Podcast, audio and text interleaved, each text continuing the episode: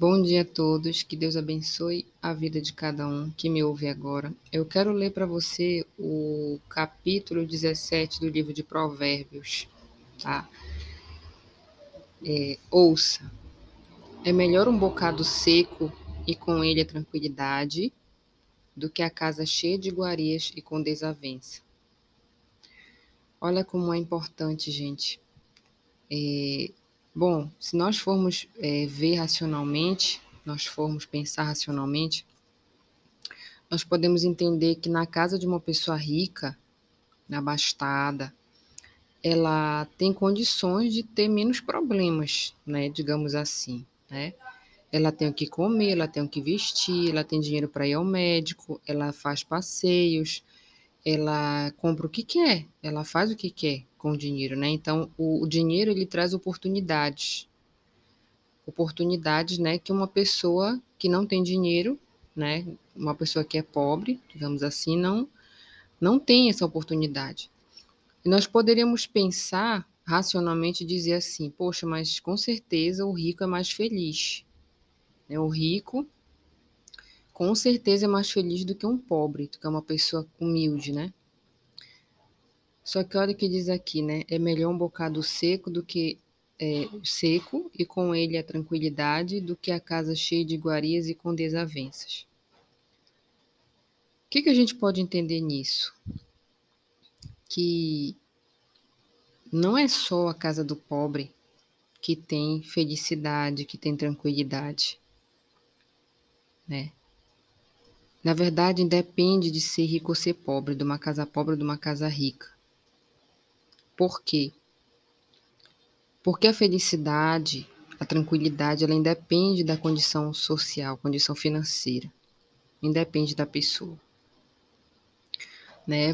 Todos nós sabemos que existem pessoas muito ricas e que têm muitos problemas, é muito infeliz, tem depressão, né? Então, a gente sabe que dinheiro não é critério de felicidade, né? Não significa, não é sinônimo de felicidade. Mas o que a palavra de Deus está dizendo? Que apesar de ser ruim, por exemplo, ruim não, apesar de ser desvantajosa a situação de uma pessoa pobre, né? Por que desvantajosa? Porque o pobre, ele passa necessidades, ele passa aflições, ele passa humilhações. O que Deus está dizendo? Que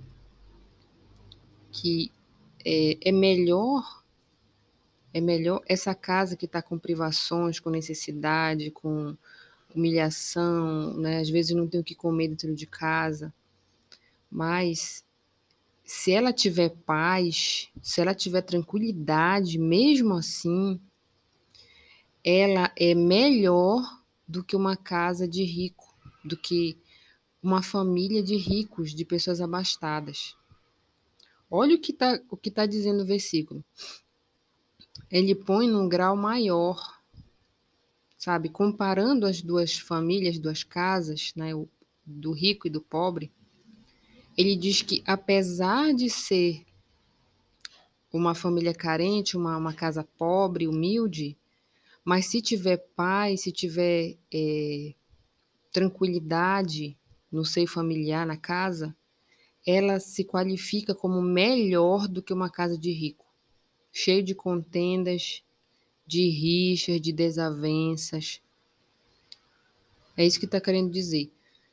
Não está dizendo que é melhor uma casa pobre ou só o pobre é feliz e tem tranquilidade, tem paz no seu lar, não quer dizer isso, mas o que está querendo dizer? Que não importa onde você esteja, desde que você tenha paz.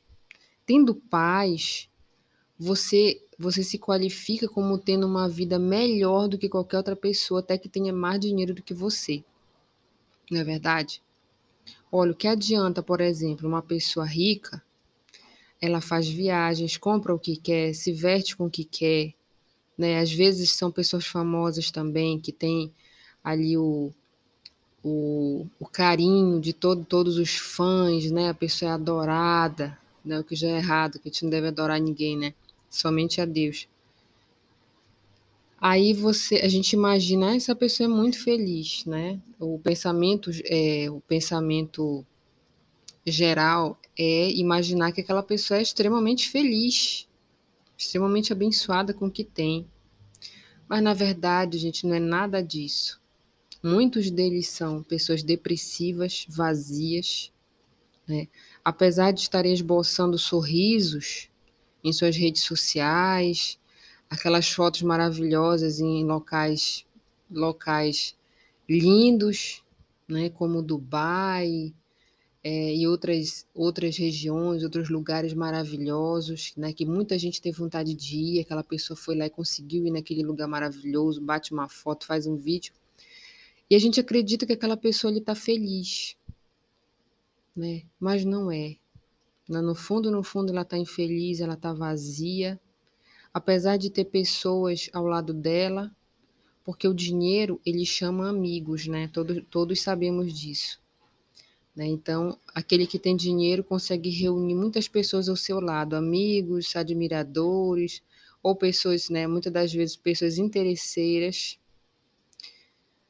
E a gente imagina que essa pessoa é feliz, mas não é, né? E você pegar uma pessoa carente, humilde, que não tem dinheiro, que não tem um bom emprego, que não tem... É o oposto, né, daquela pessoa que a gente falou antes, da pessoa rica. O oposto. Mas ela ali, quando ela tá bem, ela é feliz, sabe? Ela tem amor. Ela encontrou uma pessoa a qual ama e a pessoa ama ela. E ela é feliz, tem uma vida abençoada, tem filhos abençoados. E aí a palavra de Deus diz, né, que é melhor este que tem paz, que tem tranquilidade no seu lar, que tem amor no seu lar, do que aquele que tem uma casa maravilhosa, rica, né, mas cheio de desavenças. É verdade, gente? Onde tem desavença não há paz, né? Onde há tristeza, né, não há felicidade. Onde há vazio, não há alegria.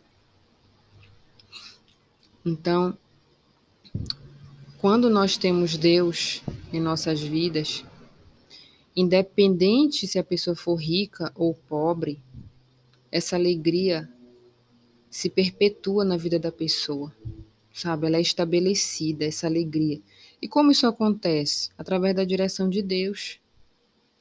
Muitas pessoas ricas, pessoal, pessoas influentes aí, né, pessoas que têm dinheiro, elas são muito... têm muito sucesso naquilo que faz, na verdade, mas não tem direção nenhuma a respeito das outras áreas da sua vida, não tem direção para a vida amorosa, né? Você vê que tem atores e atrizes aí que se relacionam com qualquer um, sabe?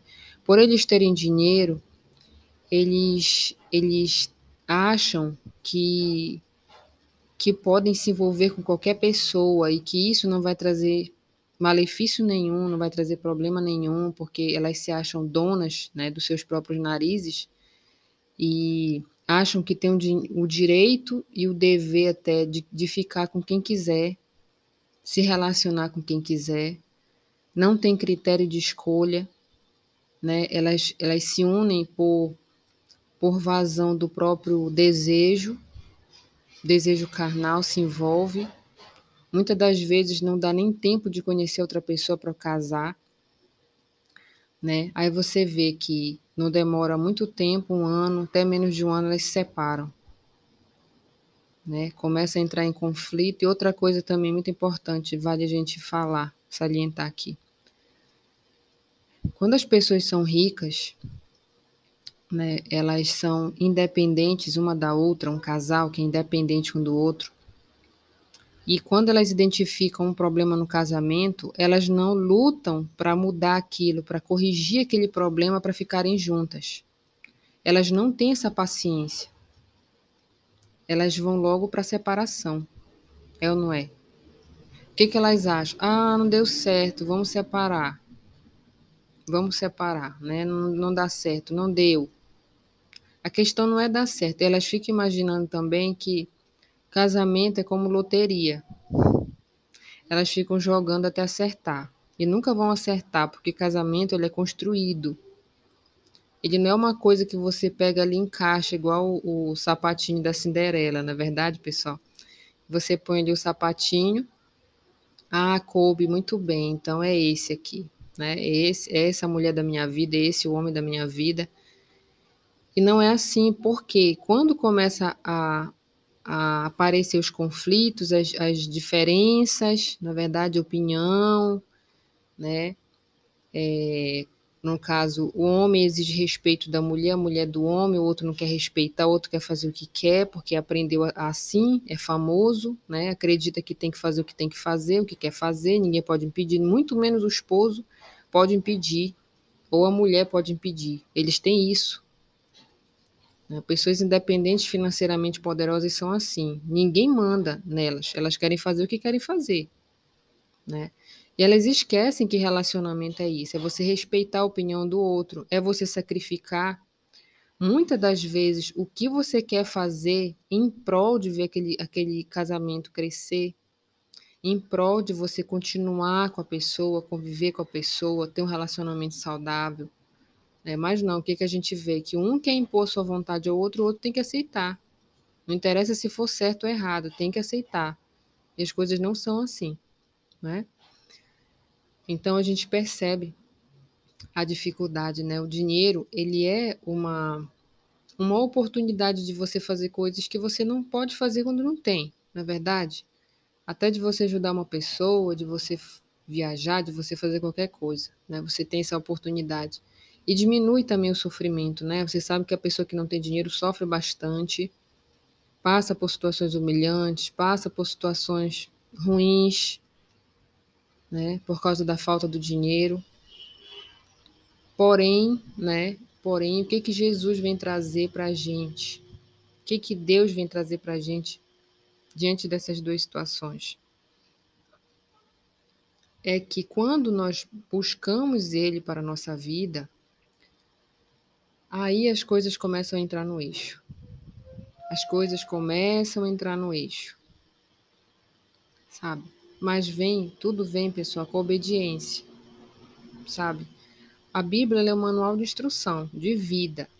Ela vai instruir a gente com relação a tudo, a casamento, a vida profissional, tudo, familiar, sabe? A própria fé que temos que ter em Deus, nossa vida cristã, vem para nos orientar em tudo. Só que se a gente não obedecer essa palavra, não vai ter efeito, não vai acontecer. Então, a transformação de vida, a paz que a gente deseja para a nossa vida, ela depende da obediência à palavra de Deus. Quando a gente permite Deus entrar na nossa vida, a gente permite que Ele faça os ajustes na nossa vida. E esses ajustes não são feitos na nossa vida de forma inconsciente, sem a gente querer. Nós temos que querer e temos que aceitar. Se isso não acontece, nada funciona. Nós temos que querer.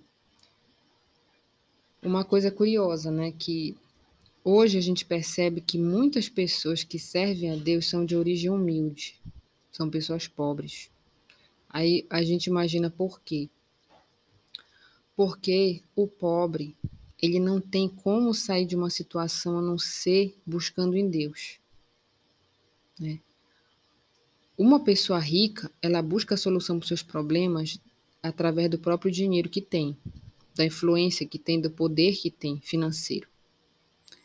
Ela usa o que ela tem, esse atributo, para resolver seus problemas. Por exemplo, estou com problema no casamento, separa. Problema de saúde, marca ali num país mais caro, onde tem um profissional mais caro, vou viajar para lá, vou fazer o procedimento, vou me curar, né? E, estou com problema dos meus filhos, põe no internato lá em não sei aonde, na Inglaterra. Não é verdade? Contrata um empregado para dentro de casa, né? Então, você vai ver que o dinheiro ele tem 1001 utilidades no que se refere a resolver problemas para nós. O pobre não tem essa facilidade. O pobre, ele só faz uma coisa, ou ele aceita a vida que tem, a desgraça, o problema que está acontecendo na vida, e vive ali um dia após o outro, vai empurrando com a barriga, ou ele vai buscar em Deus, porque não tem ninguém para ajudá-lo, não tem ninguém para ajudá-lo naquele problema. Então, a única solução que ele vê é buscar em Deus, né? Buscar em si mesmo, em Deus. Ele não tem onde se apoiar. Então, essa situação meio que difícil leva as pessoas humildes mais rápido a Deus. Por isso que elas são mais propícias a ter uma vida com Deus. Você vê que tem muita gente que não tem dinheiro, né, que serve a Deus, que é de Deus. São os humildes, são aqueles que ouvem, são aqueles ali que são acostumados com a dureza da vida e vão buscar em Deus. E são pessoas que ouvem, né, porque tem humildade no coração, ali ouvem, são mais ouvintes, são mais aqueles que, não, eu vou dar um braço a torcer, vou ali fazer aquilo para Deus, né, vou fazer o que Deus está pedindo. O rico não, o rico é orgulhoso. Ele quer fazer a coisa do seu jeito, sabe? Da sua cabeça. E aí você vê o resultado que dá a pessoa viver desse jeito, né? Então, a pobreza, a dificuldade, né? De certa maneira, vem aproximar mais as pessoas de Deus.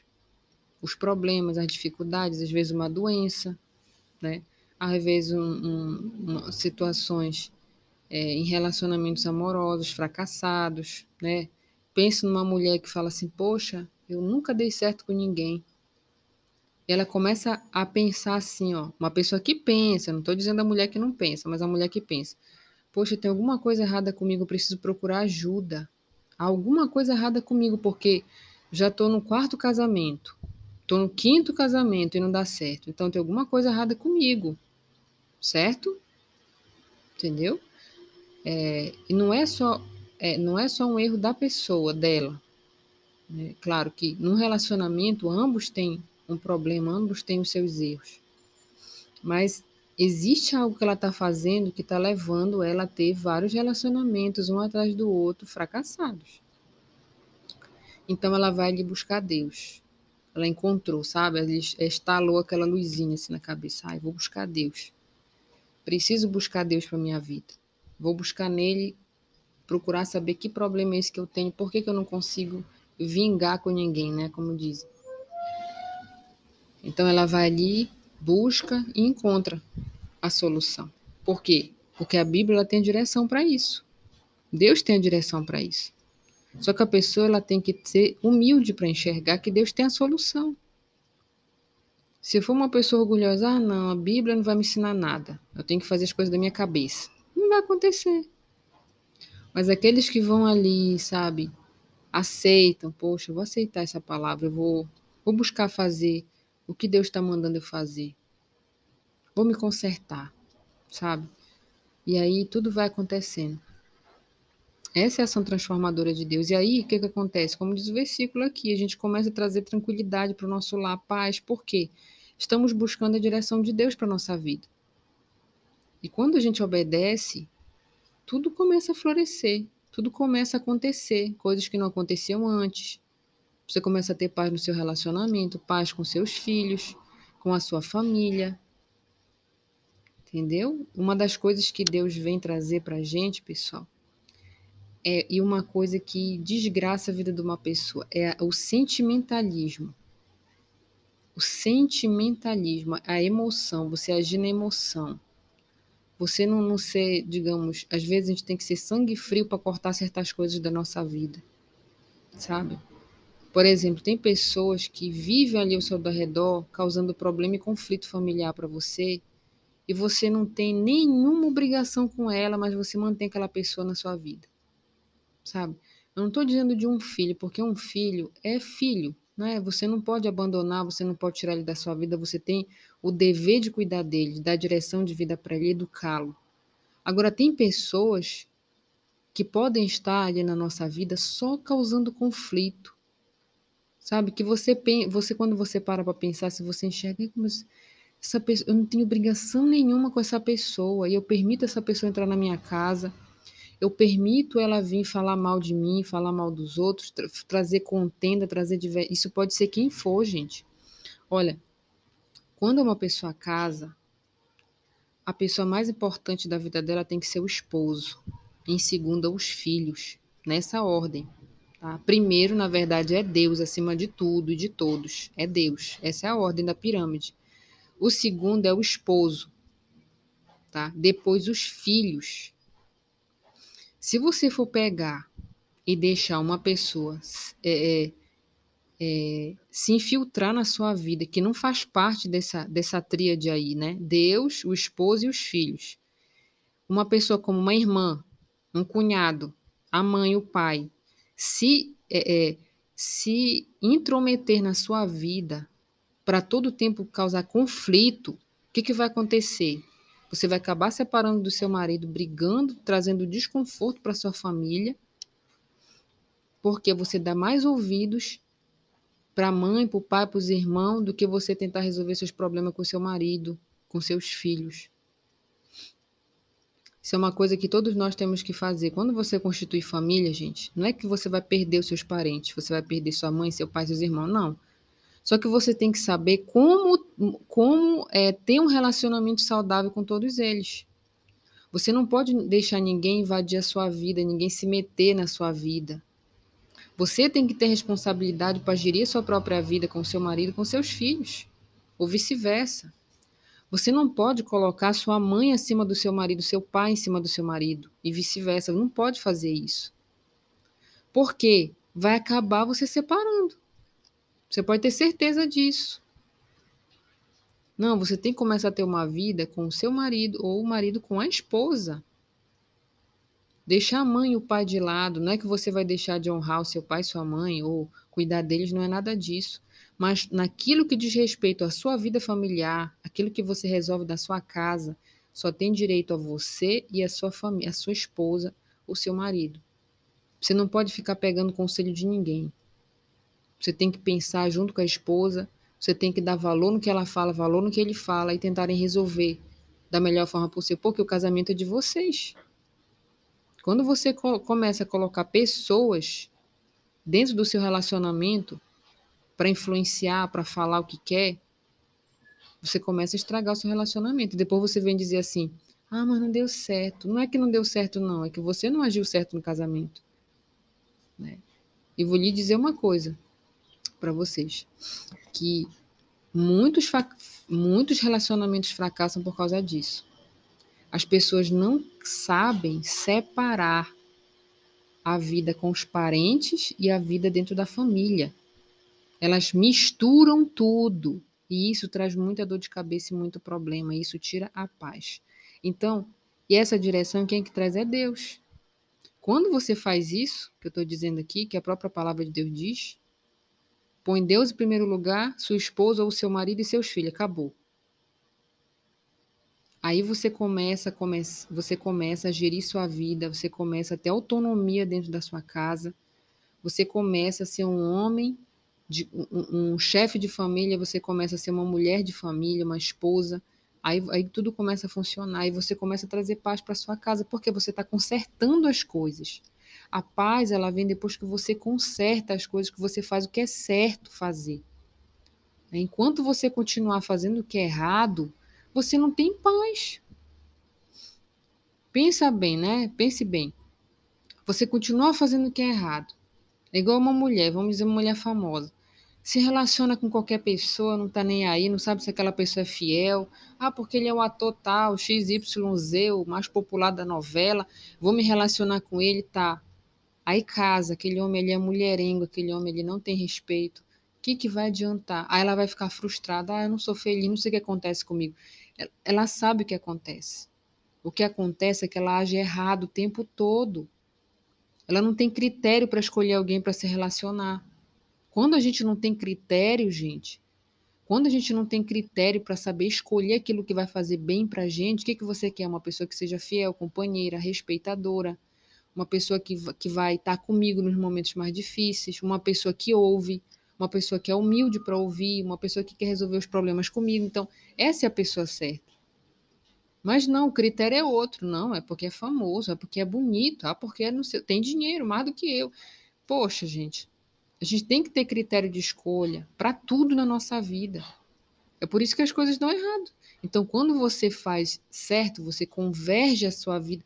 Quando a gente fala em conversão, me converti a Cristo, me converti a Deus. Essa conversão, gente, é na vida toda, sabe? É você começar a olhar para Cristo e olhar o que Ele diz para você obedecer. Aí você vai convertendo toda a sua mania, o seu comportamento todinho, o seu modo de pensar, o seu modo de escolher. Você vai converter para um lado diferente, o qual você não fazia antes, que é o certo. E aí as coisas começam a dar certo, você começa a ter paz, a ter amor, a ter felicidade. É isso. Então, gente, que todos nós possamos guardar essa palavra no coração, sabe? Valorizar essa palavra, porque a palavra de Deus, ela traz vida, né? E quando você começa a agir certo, a vida começa a florescer dentro da sua casa, dentro da sua vida. E Deus vai te dar direção para fazer tudo. Quando aparecer um problema, Deus vai te dar direção. E você vai ter paz em tudo, tá? Que Deus abençoe a sua vida, a sua família. Que você sempre esteja com Deus, porque Ele é a melhor pessoa que você pode manter na sua vida, tá? Deus abençoe.